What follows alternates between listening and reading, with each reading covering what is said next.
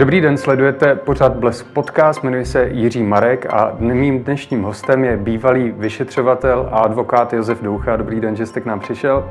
Dobrý den, přijdu. Hm. Pane Douchu, hnedka na začátek mě by zajímalo, jak dlouho jste byl u policie. 27 let od svých 21 roků. A proč jste si zrovna zvolil policii, vyšetřování? Takhle, eh, já si myslím, že v té době, v těch 21 letech, eh, mě k policii převedly spíš eh, představy romantické. Líbily se mi detektivky, chtěl jsem pracovat u takzvaný Moor Party a proto, když jsem skončil na vojně v těch 21 letech, tak jsem se přihlásil na pražské policii s představou, že skutečně mě zařadí okamžitě na Morpartu a já budu slavný detektiv.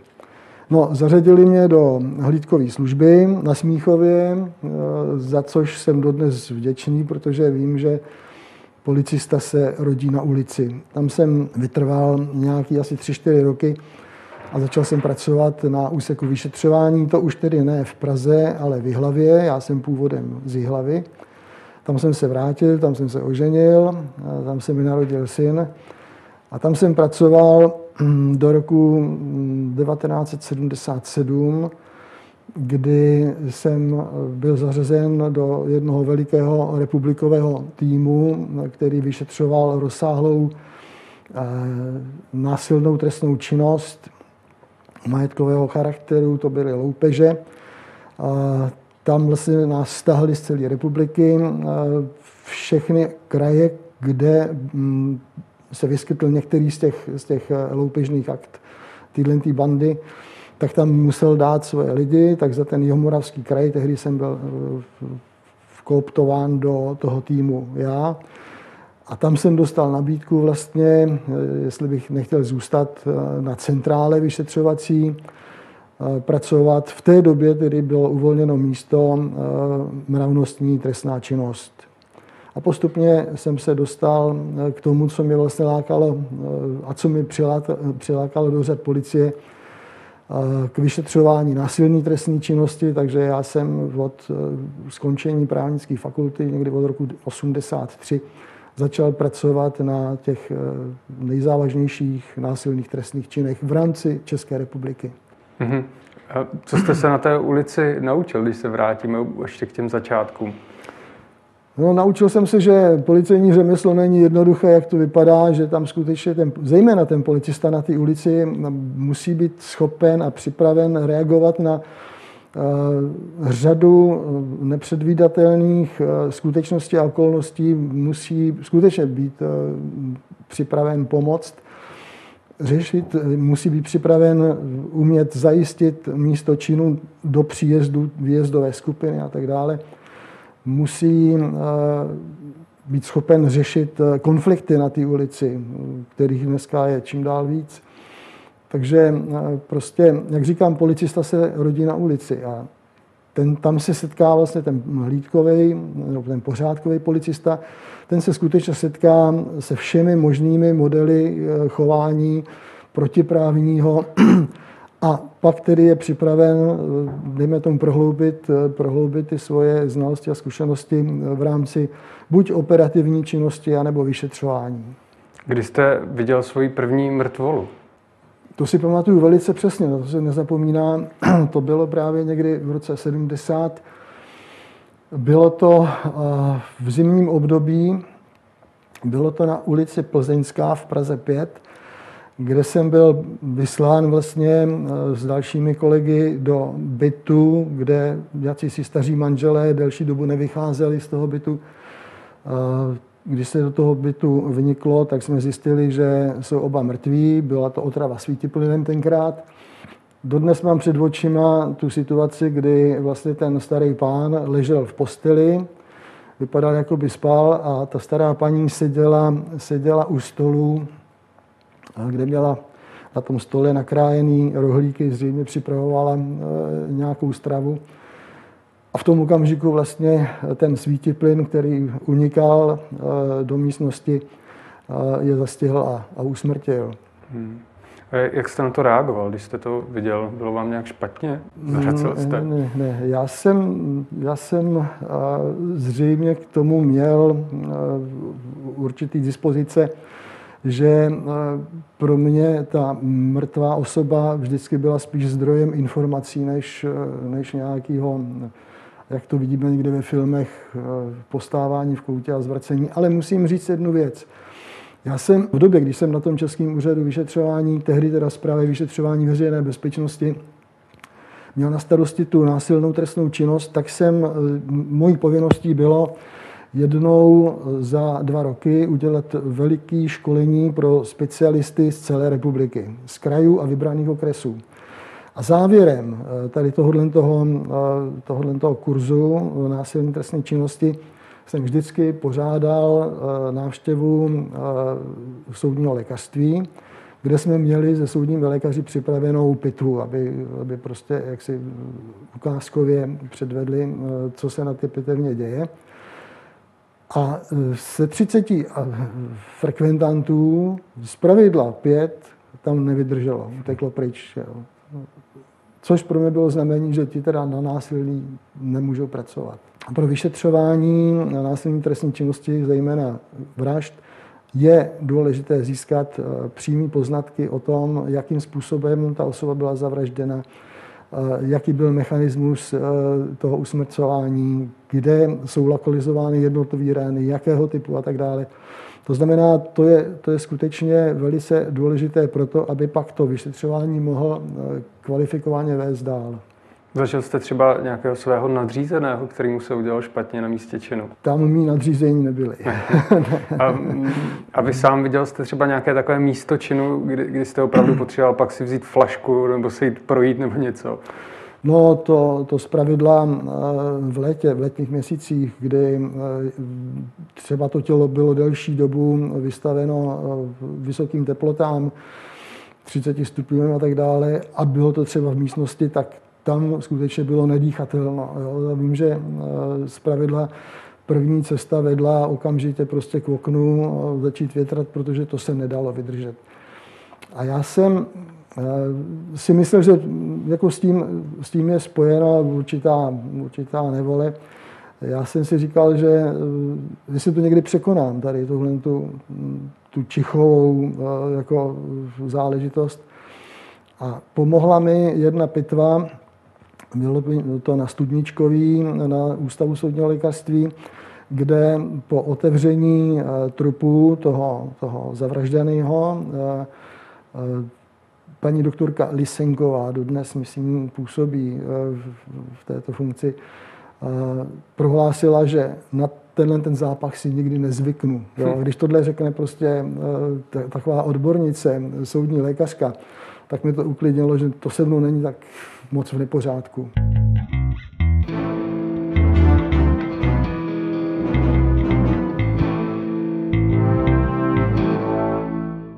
Co byl váš první jakoby, velký případ, který vás jako vyšvihl v očích nadřízených? No, první případ, eh, já jsem, já jsem, jak říkám, já jsem se účastnil vyšetřování po celé republice. Eh, eh, samozřejmě ten, který jak si tehdy rezonoval eh, republikou, který jako vzbudil velikou pozornost, to je ten populární prostě spartakiádní vrah, o kterém se stále hovoří dokola. Já bych řekl, že ano, to, to asi eh, dalo určitý jméno všem, kteří na tom případu pracovali. Jako byl Jirka Markovič, který to měl vlastně na starosti celý a ten si k tomu stáhl tým, do kterého jsem byl přizván i já. Mm-hmm. Tomu se určitě dostaneme, ale když se k tomu vrátím, tak eh, ku případu, vy jste zmínil teďka pana Markoviče, tak ten mm. uh, měl takovou tu hostivařskou vraždu, kterou vyřešil jako jeden z těch prvních případů. Tak jestli máte něco podobného, že jste vyřešil nějakou vraždu a díky tomu jste, jste povýšil já, já, jsem, já jsem sám nevyřešil nic, já jsem byl vždycky čl- součástí nějakého týmu, Měl jsem to obrovské štěstí, že eh, jako v té době na té násilné problematice v celé republice pracovali skutečně velice kvalitní policisté. Eh, jako, že bych já sám měl přidělen případ, ne, ten byl vždycky v příslušném kraji, eh, kde vlastně k tomu případu došlo, kde ten nápad vlastně se, se stal. Já jsem třeba pracoval s, hodně s brněnskými policisty. Eh, vím, že jsme, že jsme tam eh, měli případ, který byl velice komplikovaný, protože došlo, došlo, vypadalo to jako poměrně bestiální vražda. Ta poškozená měla rozříznutý pupek, vytrhaný kličky, tenký ostřeva z břicha a tak dále. Eh, když to zkrátím, eh, prostě dobrou prací zejména techniků, brněnských techniků, kteří byli skutečně vyhlášeni v té době na zpracování místa činu, se podařilo prokázat, že se nejednalo o vraždu, ale že se jednalo vlastně o eh, skutečně komplikovanou sebevraždu tady tyhle ženy. Těžko popisovat tomhle tom krátkým teda prostoru. Že to bylo také jako harakiri trošku. Harakiri, no, ale tam byly další prostě jako těžko odpověditelné otázky, jak se jí mohlo podařit prostě vytrhat to střevo, které prostě kluské tam je. Takzvaná střevní předstěra, že jo, to znamená, je to v tuku a tak dále. No, jak říkám, díky té technice se podařilo prokázat, že tam nemohl v tom okamžiku, kdy jak si se rozstřikovala ta krev kolem dokola, že tam nemohla být další osoba, protože ta krev by musela být rozšlapaná, jo? musel by tam být stín prostě eh, tím eh, vytvořený tím tělem toho pachatele. Prostě tohle všechno tam nebylo, bylo zřejmé, že, že to skutečně spáchala ona. Na konečný vlastně eh, rozhodnutí padlo po té, co z Banské Bystrice jsme dostali dostali expertizu, oni tehdy měli speciální elektronkový e, mikroskop a zjistili, že za nechty e, té, té poškozené se nachází buňky právě z té břišní předstěry. Hmm. To jsou specifické buňky, které mají specifický tvar. Jo? Takže, jak říkám, to byly, to byly všechno velice zajímavé případy, ale já jsem je nevyřešil, já jsem se účastnil řešení. Když, když jste teďka mluvil o, tom, eh, o tomto případu, tak jste museli asi velmi detailně proskoumávat místo činu. Můžete jakoby mě jako lajkovi vysvětlit, jak, jak to probíhá, že se stane vražda, ty tam přijedete, tak co uděláte jako první třeba? Eh, no, eh, já bych předeslal, že práce na místě činu je zásadní, že prostě co se zanedbá na místě činu, to se nedožene eh, z hlediska pátrání po pachateli a z hlediska důkazního někdy. Z pravidla je potřeba prvně udělat, jak se říká, podlahy. To znamená, než někdo vůbec na to, na to místo vleze, tak je potřeba zjistit, zda tam jsou a jaké trasologické stopy.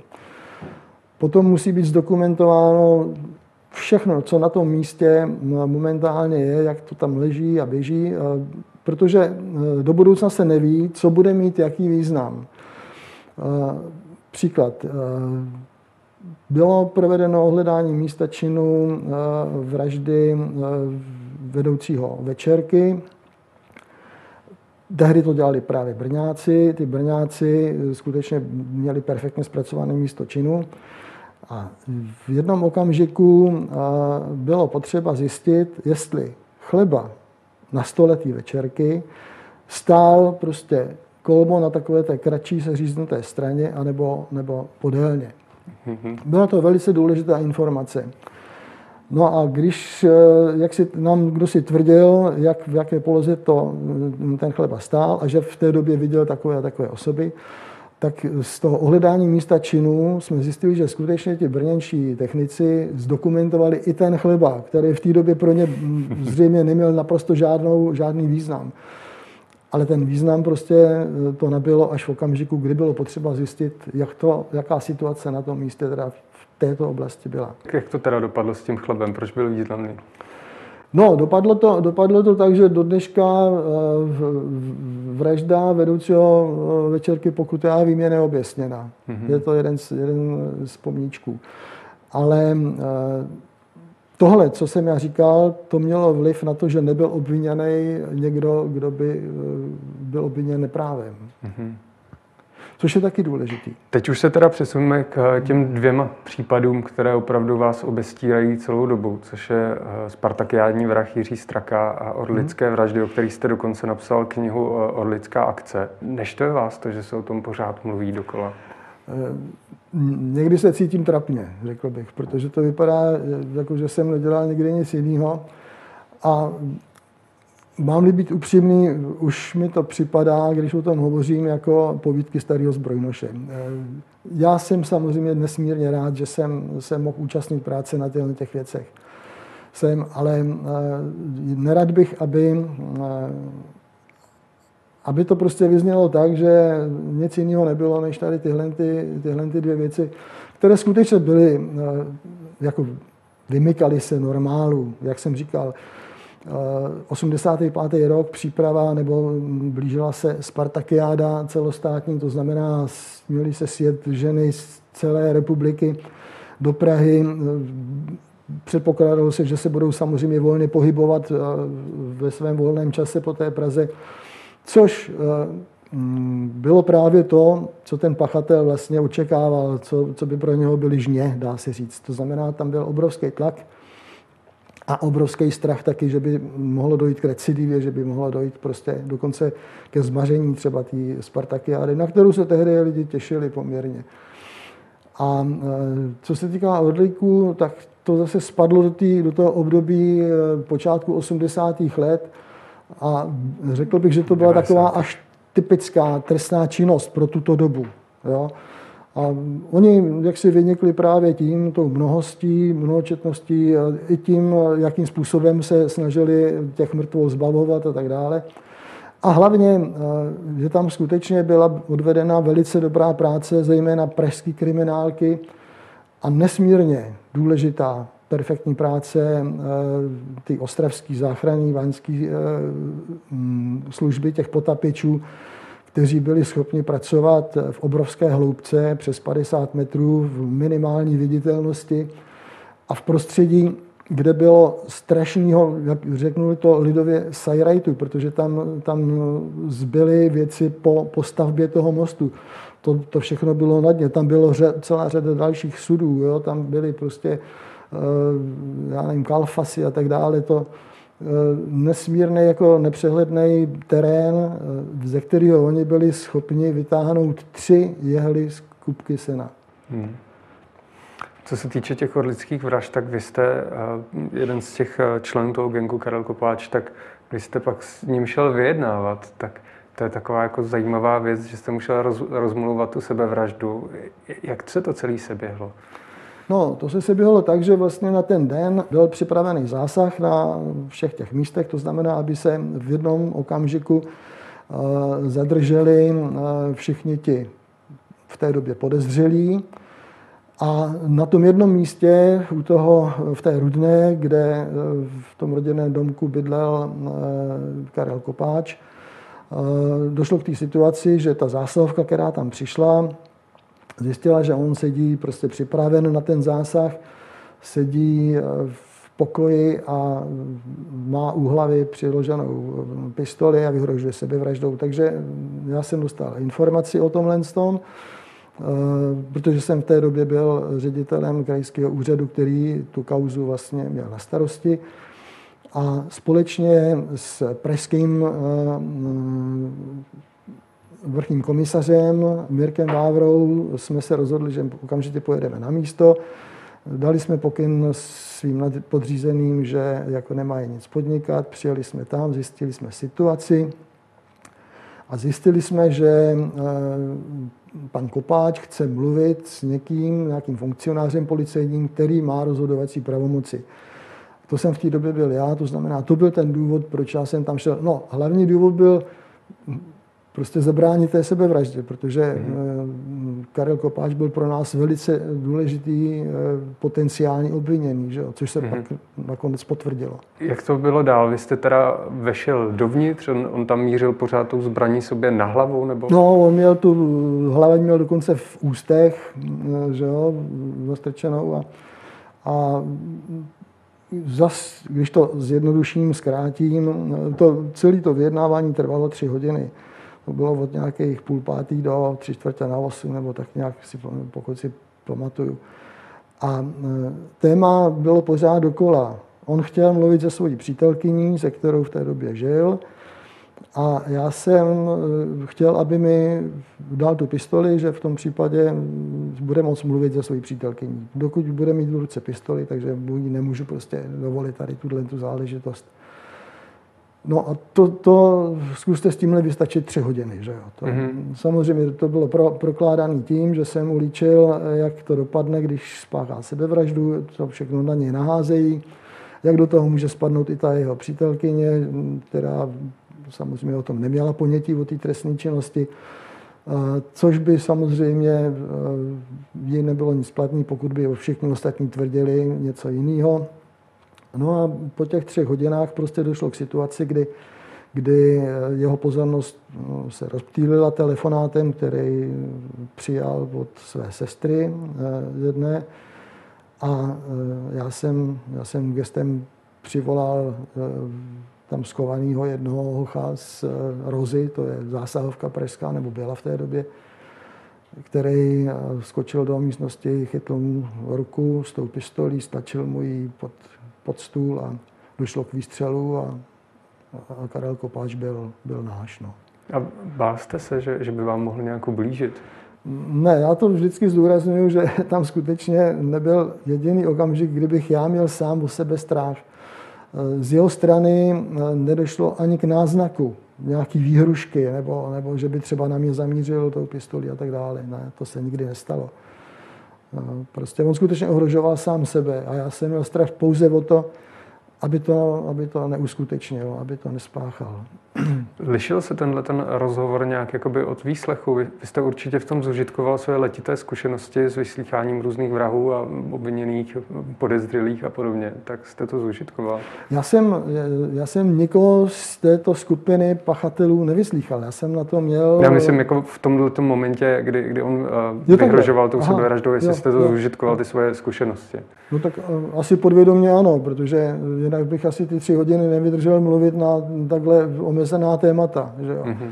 No, jak říkám, prostě mm, ten hovor téměř končil mm, neúspěchem, protože, protože uh, on mi zdůrazňoval, že ho bolí uh, celé tělo, on byl ochrnutý na spodek, že jo? že uh, se celý pomočil, že jemu bylo nepříjemně a že to hodlá všechno skoncovat. Jo. Takže tam ten telefonát jeho, jeho sestry přišel, řekl bych, za minutu 12. Jo. A kdyby jsme to bývali nezvládli s tím hochem, tak z té zásahovky, tak, tak já si myslím, že on by to skutečně tu pistoli použil což konec konců ve výkonu trestu potom udělal. Jo? Tam a překvapilo vás to, že to vlastně nakonec udělal, tu sebevraždu? Moc ne, moc mě to nepřekvapilo, protože jako ten jeho život v tom výkonu trestu asi byl skutečně velice komplikovaný, těžký, hmm. těžko snášel ty věci. Po té, co jste ho teda zadrželi, tak vám předpokládám řekl nějaké jakoby klíčové informace. Ano, ono, to, ano, ono se potvrdilo, že, že bylo velice důležité, aby, aby Karel Kopáč mluvil. On nemluvil hned, eh, ale samozřejmě, když pak zjistil, co všechno vypovídají ti jeho, jeho komplicové, tak se rozhodl tedy, že, že eh, nám všechno popovídá. Ještě k tomu, proč jsem já ho považoval za důležitýho z hlediska té, té výpovědi. On totiž, eh, protože byl v té situaci, ve které byl hm, nepohyblivý na spodek a tak dále, On měl představu, že existuje možnost zahraniční operace, která by mu jaksi zase vrátila tu hybnost a tak dále. A na to, že potřebuje, nevím teď už jaký eh, obnos peněz, a proto ty svoje kumpány eh, žádal, aby eh, mu zajistili ty peníze jakýmkoliv způsobem, jo? přes drogy, přes cokoliv jiného. A oni se tomu samozřejmě bránili, protože už ho jaksi odepsali zřejmě. A on pod vlivem toho, že jaksi mu nehodlají vyhovět, eh, sepsal veškerou tu jejich trestnou činnost do jakéhosi notesu. Mm. A viděl se o tom, že tohle to existuje. Že, že už to jednou se rozhodl, že by to mohl použít tady, jak si tady tohohle z toho vylíčení všech těch eh, eventualit, které jako vedly k páchání trestné činnosti. Potom tedy, jak jsem říkal, když viděl reakce svých spolu obviněných, tak se rozhodl, že prostě všechno řekne, jak to bylo a velice přesně popsal. To byla kvalifikovaná výpověď, jo? to znamená, kvalifikovaná výpověď znamená, že, že to, co řekl, bylo ověřitelné z dalších zdrojů, teda z dalších důkazů. už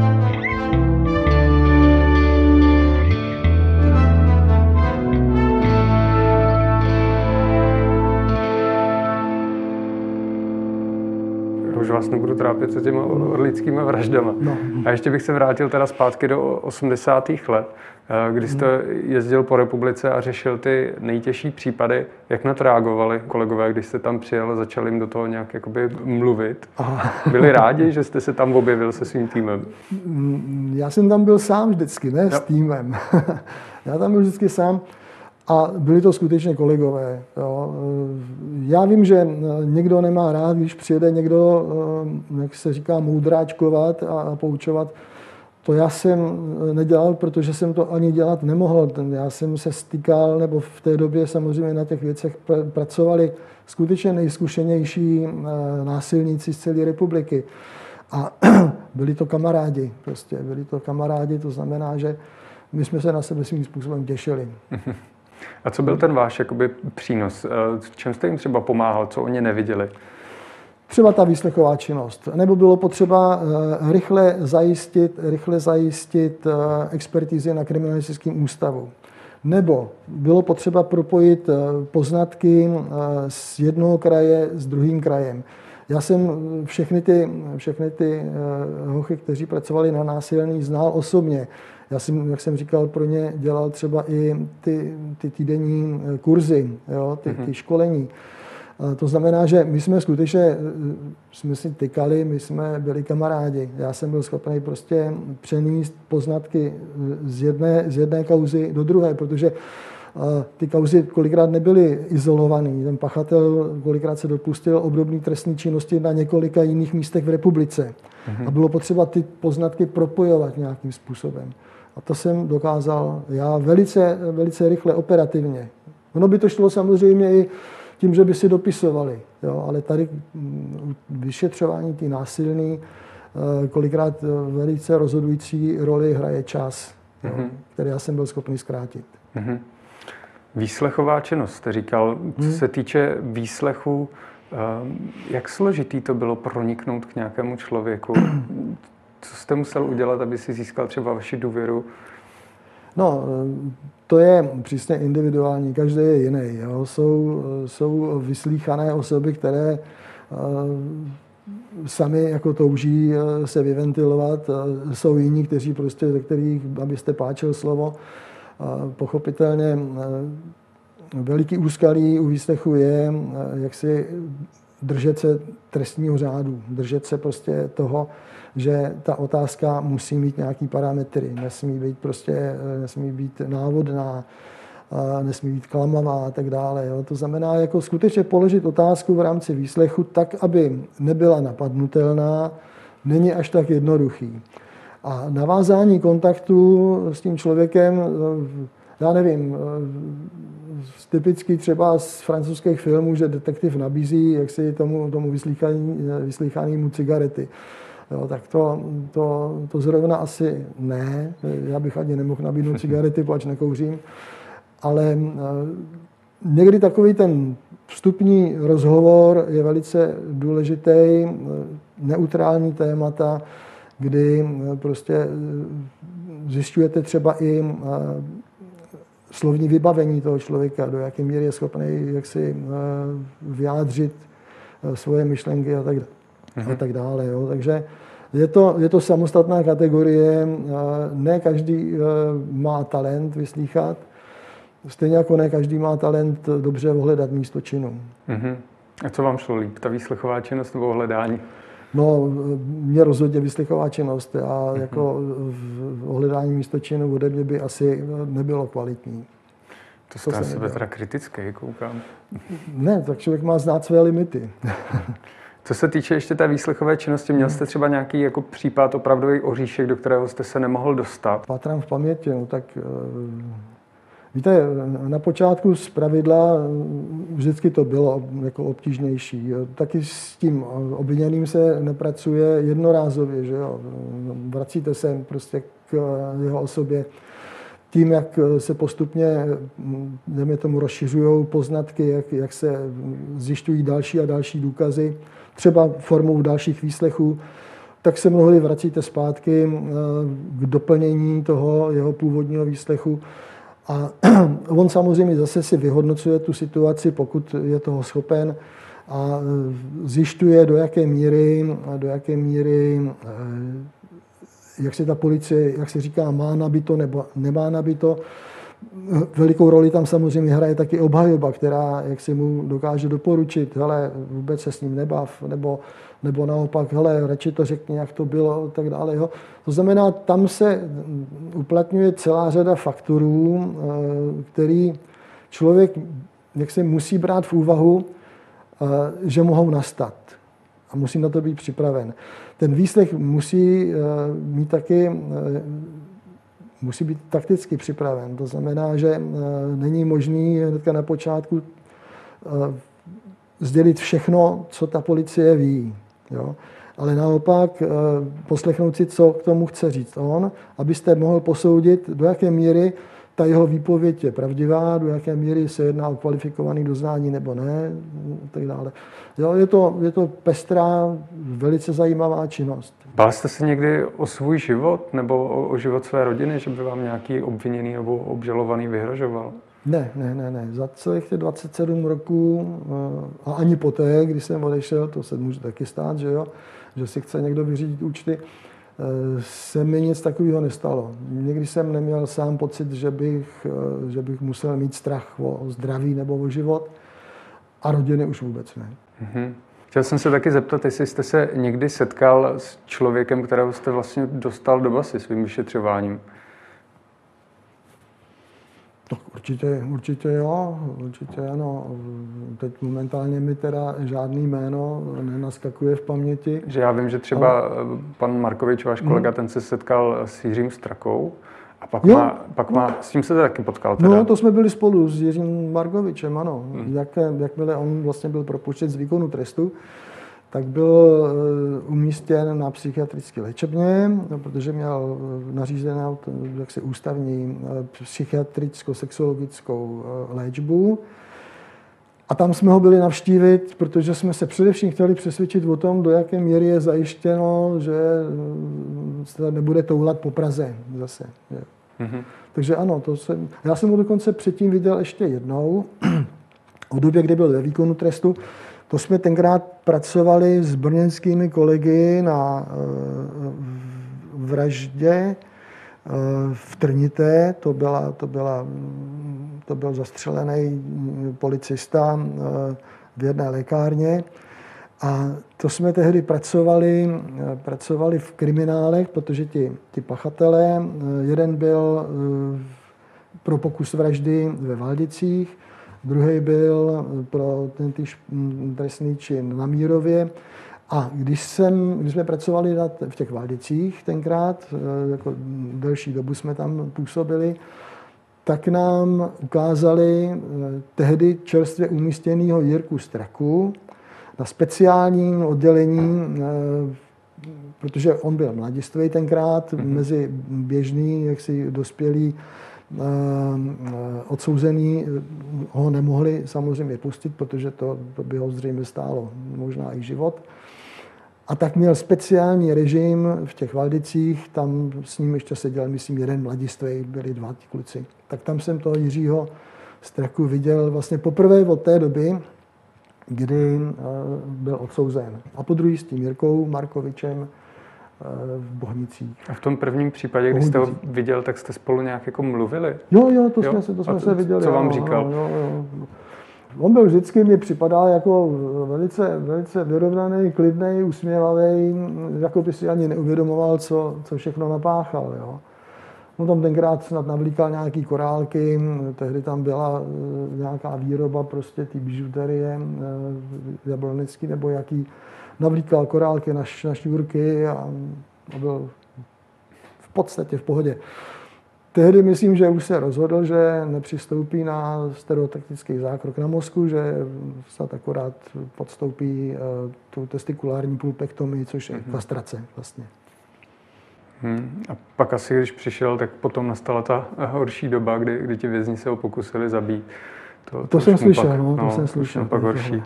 A myslíte si, že se člověk může změnit? No, eh, zásadně asi ne. Jo, jo.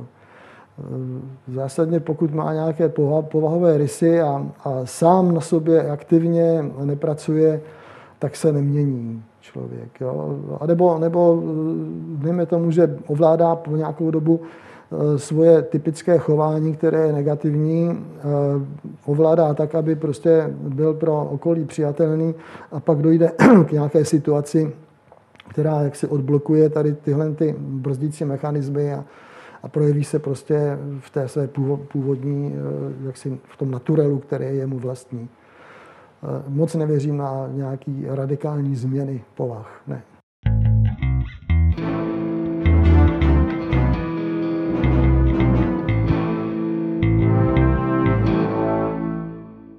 Se zase vrátím do 90. let. Viděli vás vůbec doma v 90. letech, když bylo tolik vražd?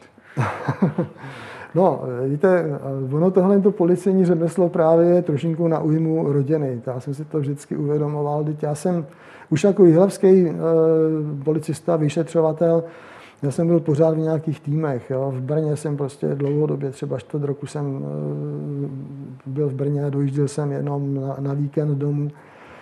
Potom, když jsem eh, nastoupil tady v Praze na té, na té centrále vyšetřovací, tak to, to bylo prostě jízdy po celé, po celé republice a, a taky tam dva měsíce. Tam, že, jo, ta rodina tím samozřejmě trpí, trpěla, já jsem si to byl vědom. A v 90. letech, to už jsem teda víceméně působil eh, na tom, na tom organizovaném zločinu, tak to bylo to samé. Já jsem se z práce vracel někdy kolem 9. 10. hodiny a ráno zase jsem už eh, na nějakou 8 hodinu eh, se vracel zpátky do práce, takže taky mě moc neviděli. Mám velice otužilou rodinu. To myslím asi všichni vyšetřovatelé museli určitě, mít. Určitě, hmm, Co třeba vaše děti následovali, eh, následovali vás? Ne, ne, ne, ne. Můj syn, samozřejmě, když byl malý kluk, tak chtěl být mm, policajt jako táta, to většinou synové takhle kopírujou. Ale pak se vydal jinou cestou, eh, udělal si sdělovací techniku, teď má firmu eh, produkční a celkem jako eh, obstojně se živí tímhle způsobem. To je prací, které já naprosto nerozumím a on teda už ho to pustilo, prostě být policajt. Ale mám dvě vnučky a že prej by to jako brali, to policejní řemeslo. Já zase budu mít, se omlouvám, takovou jako temnější otázku. Ano. Souhlasíte s trestem smrti? No, já to řeknu asi takhle. Vím, že této situaci momentálně v této době je naprosto neprůchodný, aby se vrátil zpátky trest smrti. Ale e, já, jak vidím, jak vidím některé případy a určitou situaci, já bych se téměř sklonil k tomu, aby tady v určitých případech prostě byl trest smrti. Mm-hmm. Jo. To jsou ty případy, kdy eh, máte před sebou pachatele, který skutečně, od kterého nemůžete očekávat nic jiného než, než recidivu hrubý násilný trestní činnosti. Jo. Eh, vím, že ten názor jako eh, není přijatelný pro mnoho lidí. Vím, že velikým odpůrcem trestu smrti je právě můj bývalý kolega Jirka Markovič, ale já bych se v určitých případech klonil k tomu, aby, aby se vrátil. I když je to jako nevratné řešení, že, že vždycky ano, se ano. může ukázat, že to nebyl ten pachatel. No, jsou případy, kdy, se to, kdy to je tak všechno na bílé dni, že, že prostě to nevyloučí nic. Já vím, že se vykládá o amerických případech, co udělalo DNA v, v těch kauzách, ale já nechci srovnávat eh, jaksi řízení před americkými soudy a u nás. Já si myslím, že u nás ty pojistky jsou daleko, daleko reálnější na to, aby skutečně byl odsouzen k tomuto absolutnímu trestu eh, skutečně jenom ten, kdo nic jiného nezaslouží a je hrozbou, je provždy hrozbou prostě společnosti. A vy o těch soudních pojistkách víte poměrně dost, poněvadž když jste skončil u policie, tak jste se začal věnovat eh, eh, advokaci. Ano.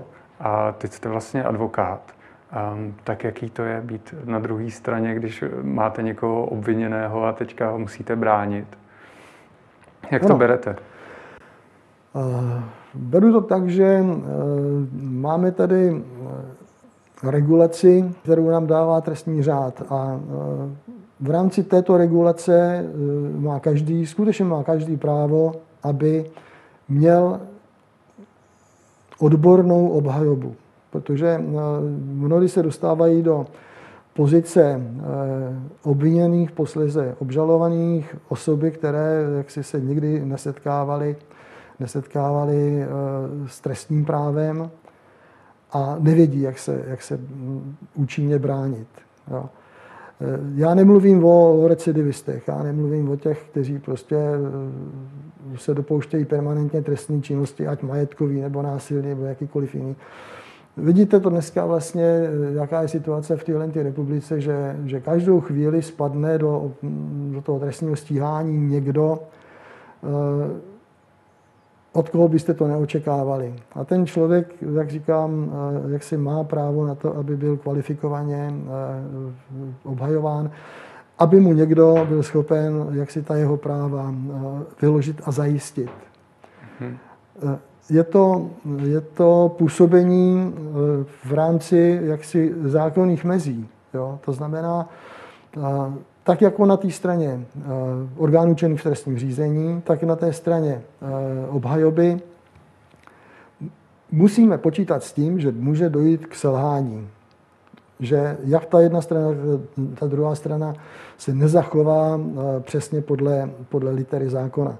A jde o to, aby ta jedna druhou jak si v tomto směru hlídala. Zejména mhm. v době, kdy dochází k přípravnému řízení, to znamená, kdy dochází k vyšetřování té trestné činnosti. Nemá třeba ten váš eh, klient pak výhodu, že jste se ho ujal právě protože víte, jak funguje ten postup a i uh, předtím, než je obviněný, že, že najdete nějaké jakoby nedostatky třeba v důkazním materiálu nebo ve výpovědích? Já si nemyslím, že má, že má nějakou výraznou výhodu, protože mm, většinou, jak já znám situaci v této republice, Eh, tomu trestnímu právu z hlediska obhajoby se eh, věnují specialisté, kteří prostě mm, jsou minimálně stejně jako fundovaní jako bývalý policista, advokát. Jo? To znamená, že, že nevidím v tom žádnou zvláštní výhodu. Hmm, říkáte odborníci, jak hodnotíte teda současné vyšetřovatele jak organizovaného zločinu, tak hmm. třeba vražd Posunulo se to nějak od těch dob, kdy jste to dělal? No, určitě jo, tak je to uh, víc než 20 roků, co já jsem to přestal dělat. To znamená, že za to 20-letý období se to určitě všechno posunulo dál, všechno je uh, trochu jinak. Ta práce té policie, řekl bych, je, uh, se odvíjí v od, obtížnějších podmínkách, než ve kterých jsem měl možnost pracovat já svět se hrozně zmenšil.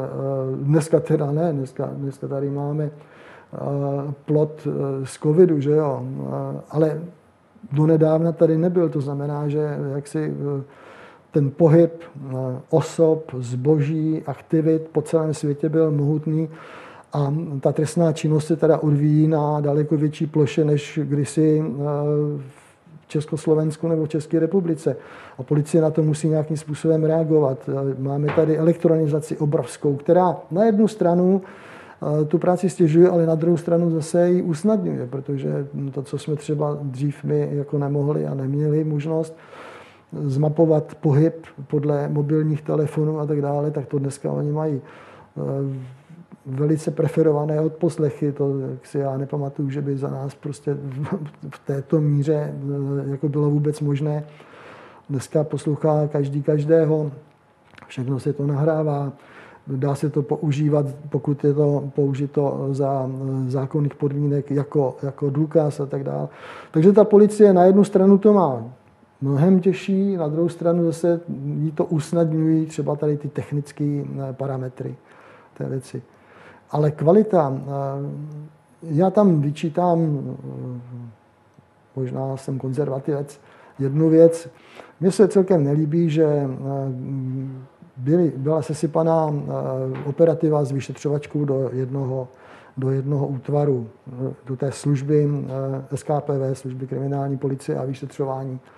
Protože já jsem přesvědčený o tom, že pokud ten trestní řád vypadá tak, jak dneska vypadá, pokud se po policii chce v rámci připraveného řízení, aby dělala to, co se po ní podle trestního řádu chce, tak eh, to vyšetřování skutečně zasluhuje eh, samostatnost. Jo. Eh, odbornou profilaci, specifickou, liniovou a stejně tak operativa, to znamená, to je to pátrání v tom terénu, zase klade úplně jiný nároky na, na toho, kdo to provádí, zase eh, jiný, jiný, jiný typ školení, eh, umění práce prostě eh, v terénu, získávání poznatků z terénu a tak dále. To je všechno, všechno velice odlišné, i když mm-hmm. to mhm. pracuje na jednom písečku. Mm-hmm. Ale naprosto odlišnými způsoby a očekává se od každé ty služby něco jiného. A dneska to máme tak nějak sesypaný dohromady. A... No to byla vlastně asi moje poslední otázka. Ještě mě napadá, kdy se dočkáme další, další knížky od vás. Aha. Ne, ne, ne, ne, já neplánuju, že bych jako někteří kolegové se pustil do psaní. Zítra budete mít uh, autora nebo spoluautora krásných knížek Jirku Markoviče nebo e, známý je jaksi scenárista Mareš, že jo? Mm-hmm. který mm, údajně píše, já jsem to neviděl, ale údajně píše pěkné věci pro e, televizní zpracování. A nepřijde vám to škoda, že by se ztratili tyhle ty vaše zážitky, které máte, protože je to ještě spousta, co my jsme neprobrali. Někdy to zůstane zapadnutý. Možná až budu starý a nebudu dělat nic jiného. Ale ne, to, to, to, to nebylo hodně řečený. Já to neplánuju prostě, ale neznamená to, že bych třeba někdy nesedl a nezamyslel se nad svým životem. Tak určitě napište, já bych byl rád a diváci určitě taky.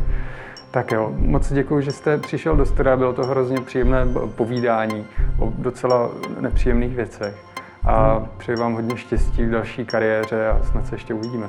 Děkuji za pozvání, bylo to prima. A děkuji vám za pozornost.